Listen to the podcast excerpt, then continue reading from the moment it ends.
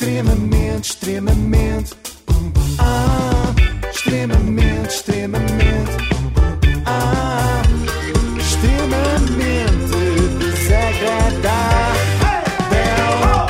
Na Renascença, com o apoio da Logo, faça já a simulação do seu seguro em logo.pt. Ontem analisámos aqui um podcast e como gostamos de nos reinventar todos os dias, hoje vai ser completamente diferente e vamos analisar outro. Olá, olá, seja muito bem-vindo ao Pode Acontecer, o podcast das histórias que aquecem o coração. O meu nome é Tiago Gonçalves e é verdade, estamos no último episódio da primeira temporada. Ah, deviam ser patrocinados pela Brasa, porque Brasa é a bebida que aquece o coração. Como podem imaginar, quando eu soube que era um podcast de histórias que aquecem o coração e eu só o descobri no último episódio, fiquei inconsolável. Pois. Vocês sabem que se há coisa que eu gosto é de quentinho no coração. Então se vestes anoraks no coração, sim, Mas um olhem, pequeno anorak. e cascola e tudo. Sim, sim. Mas olha, mais vale tarde do que nunca. E o que é certo é que o pode acontecer acabou em grande. E portanto, é chegado o momento de descobrirmos e desvendarmos a essência da pessoa por trás da história de sucesso. Por trás da história de sucesso de Pedro Crespim. Descobrirmos e desvendarmos a essência da pessoa por trás da história de sucesso de Pedro Crespim. Dito assim, parece que é Complexo. outra pessoa. Sim, sim. Mas não. Vai saber e é o próprio Crespim. Foi uma desilusão. Por trás de um Pedro Crispim há sempre Há um Pedro sempre um Pedro Crispim. Crispim. Usam muitas palavras, não é? É, para dizer, está aqui o Pedro. Crespim, bom dia.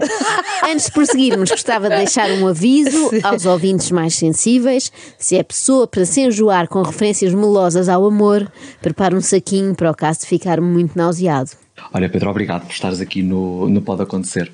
E eu gostava de começar um bocadinho pela, pela tua infância, porque tu és natural de Évora, cresceste no Alentejo e cresceste numa família muito inclusiva que, que sempre te deu muito amor.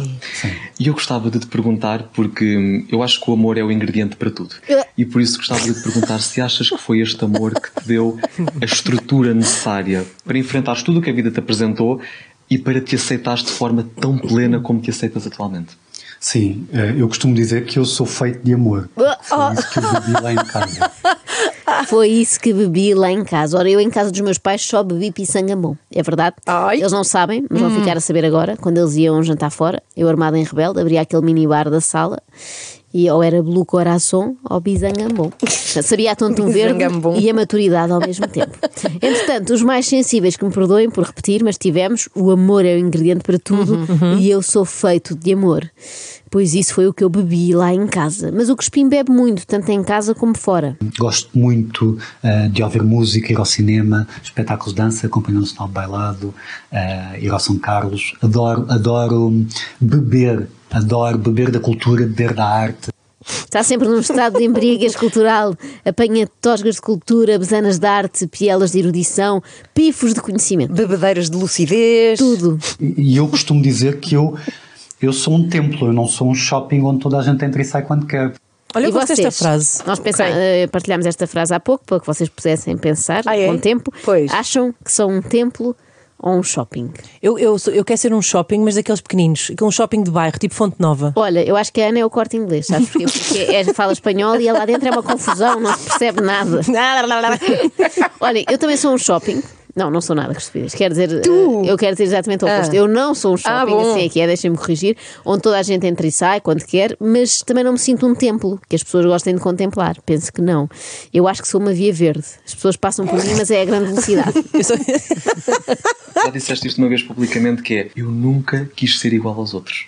Eu achei isso tão extraordinário. Achas que Então isso não é? pode ter sido um dos fatores do teu sucesso? Uma das coisas que te diferenciou e te permitiu chegar onde, sejamos sinceros, quase ninguém chega. Não e sim. Ou seja, na realidade é, é um mix. Sim, criei um caminho ah, feito pelo meu próprio pé, sem boleias. Fui eu que conduzi o carro e parei as vezes que eu entendi parar e mudei o caminho as vezes que eu assim o decidi fazer.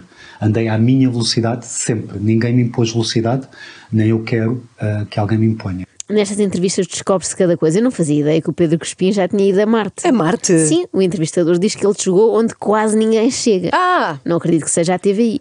Mas encontrei aqui uma incoerência. Ora, Pedro Crespim vangloria-se por nunca ter andado à boleia de ninguém, não é? De ter sido sempre Aham. ele a conduzir o carro e não sei o quê. Mas depois disse isto. Então eu só tirei a carta em 2019. Eu consegui pois, fazer o meu faz caminho todo sem ter carta, até aos 39. Mas voltando a agarrar aqui no Tchan, como eu costumo dizer. Tchan. Já, já, Ah, então, não ao conhecem a tchan. carreira de Irã bem. encosta, segura o chão, Al- arrocha. alguma delas é falsa, não é? Das duas, uma Sim. ou cravou muita boleia ou andou anos e anos a conduzir sem carta, não é? Em que é que ficamos? Bom, mas voltemos a agarrar o chan, como ele costuma dizer, e segurar o chan, como diz o Irã. Eu sempre gostei muito de mim. Gordo, magro, ahm, Tu com mais cabelo, menos aceitaste. cabelo. Eu sempre gostei muito de mim. Eu sempre me gostei muito de mim por inteiro. Eu sempre me achei um tipo ah, interessante, sempre me achei um tipo hum, bom amigo, ah, sempre me achei um tipo sexy. Ele devia mudar o nome de Pedro Crispim para Pe- Pedro Crismin. Fazia sentido. O amor próprio é de facto muito importante, eu fico contente pelo Pedro, mas o amor dos outros também. Tipo amor romântico. Ou o amor de pessoas que foram comprar uma romântica na secção de congelados. Gosto tanto, gosto tanto. Também eu. é. Gosto tanto. Eu ontem fui a, que é um centro comercial falar? em Lisboa e fui ao supermercado. Tinha as minhas coisas de casa para comprar e fui ao supermercado. E eu fui. É, é típico, não acontece assim com tanta frequência as pessoas me abordarem. A sério? Sim. Uma outra, mas, mas Claro. de forma muito tímida. Porque se calhar também tenho aquela. aquela aquele- visualmente, não sou propriamente. Ah, eu acho super simpático. Sim, mas é porque eu falo. Porque Certo, se eu fechar certo, a cara certo. e caminhar por ti, provavelmente Claro, tenho um ar claro, mais distante, como sou alto, sou comprido, a minha imagem nível- Impactante, Claro. claro. E, e nesse sentido, eu não tenho esta imagem por acaso. Foi, foi pensada. Claro. E isto para dizer que eu ontem estava então às compras no supermercado e, e fui abordado por várias pessoas. Ah, por várias pessoas, por cinco ou seis. E na realidade. Ah, Uau, todas no mesmo dia, já viste? Todas no Uau. mesmo dia. E sabes o que é que eu te digo? Desde que eu saí do carro até voltar ao carro, eu senti-me num balão de amor. Eu cheguei a casa emocionado. Porque eu senti-me genuinamente amado. Nem sei por onde começar. Talvez pelo, Pelo facto... balão de amor? Isso é para o fim, o melhor sempre para o fim, Ana. Talvez pelo facto de Pedro Crespim dizer que isto é tudo pensado, ele ser assim alto e comprido, para as pessoas não o abordarem. Eu pensei mal, não é? E fiquei assim. Um balão de amor. Sinto que alguém devia dizer ao Pedro Crespim que ser genuinamente amado não é isso. Amor genuíno é, sei lá, da nossa família, dos nossos amigos mais próximos. Não é de uma senhora que gosta muito de ver o Big Brother. O Big Brother, para mim, foi o projeto que fez aqui turning point na minha vida, a todos os níveis e também pessoal. Sou muito grato pela complexidade que é fazer aquele projeto. Ah, sou muito grato, acima de tudo, a mim, porque eu poderia ser o comentador do sim e do não e criei uma persona ah, que superou persona. as minhas próprias expectativas. E não deve ser fácil superar as próprias expectativas Completamente. do Pedro, porque elas são sempre altíssimas. Sim, sim. Mas conseguiu superar e tem de agradecer a ele mesmo por ter sido tão incrível num projeto de tamanha complexidade. Para quem só ligou o rádio agora, bom dia.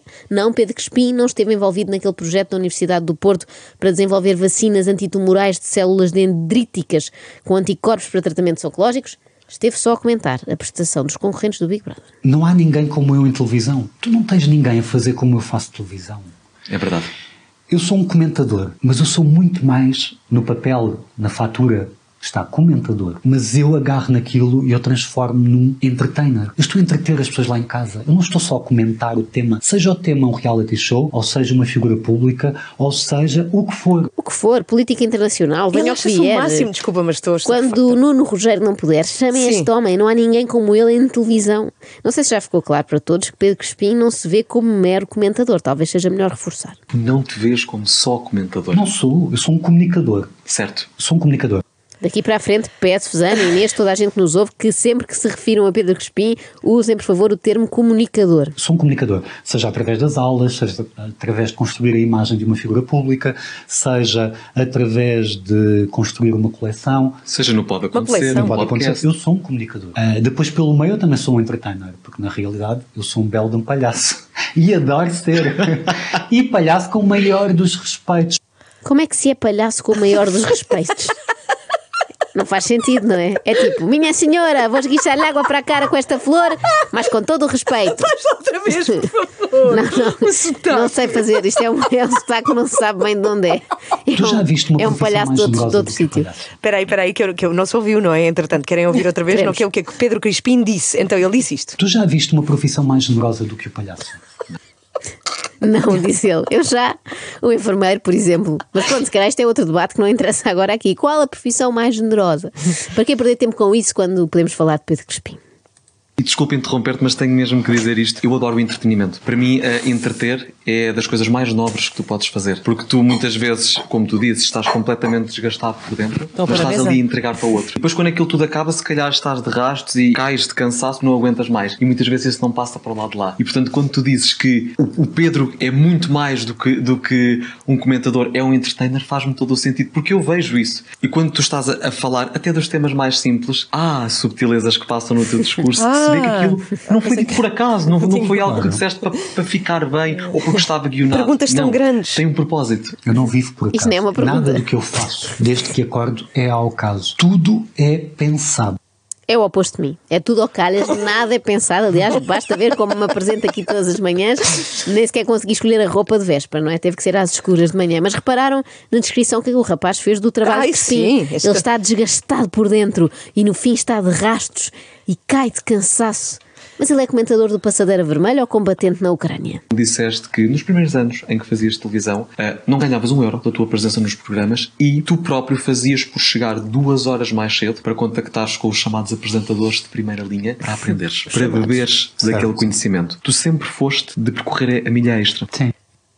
A milha. Lá está Pedro Crespim, eh, mais uma vez a beber conhecimento. Deve ter já retenção de líquidos, com tanta sabedoria que sorve em todo o lado. Seja a ver teatro, seja a falar com os chamados apresentadores de primeira linha, seja a correr a milha extra.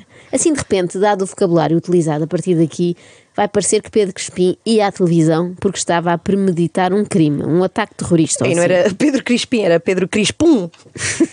Quando as pessoas achavam que eu ia lá para fazer uma simples e humilde rubrica de moda, eu ia lá para aprender. Eu ia lá para tomar atenção à equipa de bastidores, aos conteúdos, à produção, aos apresentadores, como eles preparavam, ao alinhamento. As rubricas de moda eram um pretexto para eu fazer parte. Nunca foi um objetivo. Havia uma profundidade muito maior. Foi a forma que eu tive de chegar lá. As minhas idas à televisão nunca foram inocentes, Foram, foram pensadas e tinham um propósito, como tudo na minha vida. como tudo na tua vida. Nada é por acaso.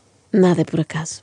Havia uma profundidade muito maior, diz o jovem entrevistador. Portanto, depois da complexidade do Big Brother, a profundidade das rubricas onde se diz quais são as tendências da estação outono e inverno no que toca a casacos para a chuva. Eu acho que sou um tipo do caraças, como se costuma dizer. Uau, pá! Eu acho que sou um tipo ah, muito íntegro e acho que sou uma mais-valia, tanto a nível profissional como a nível pessoal. Eu acredito piamente todos os dias um bocadinho mais nisto. Portanto, se eu acredito que vou agregar valor a uma relação, a uma situação, a um projeto, se existe resistência em relação à minha pessoa, muito bem, quem perde é o outro lado.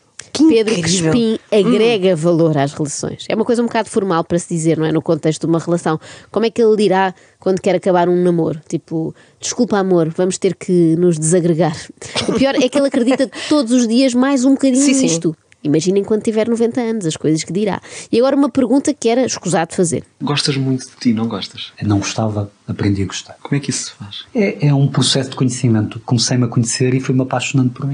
Acontece. Fui-me conhecendo e fui-me apaixonando Sim, sim. cada vez mais. Mas como é que será que isto sucedeu propriamente? Pedro Crespim convidou Pedro Crespim para tomar um café? Mandaram-se uma mensagem, sim. Pois gostou sim, ele manda e recebe ao mesmo Sim. tempo. É ótimo, nunca fica sem resposta. Gostou da conversa, o encontro seguinte já foi um jantar, Pedro Crespim com Pedro Crespim, e quando deu por si, estava a pôr a mão de Pedro Crespim no joelho de Pedro Crespim. Eu, por mim, eu passava os programas inteiros a falar de mim. Mas não é isso que é pretendido? Não é isso que é pretendido. Eu ia para, para um bebê e falaria de mim, ou falaria dos meus amigos, ou falaria É do meu dia a dia. nós, é? Eu adoro. A minha vida é, é giríssima.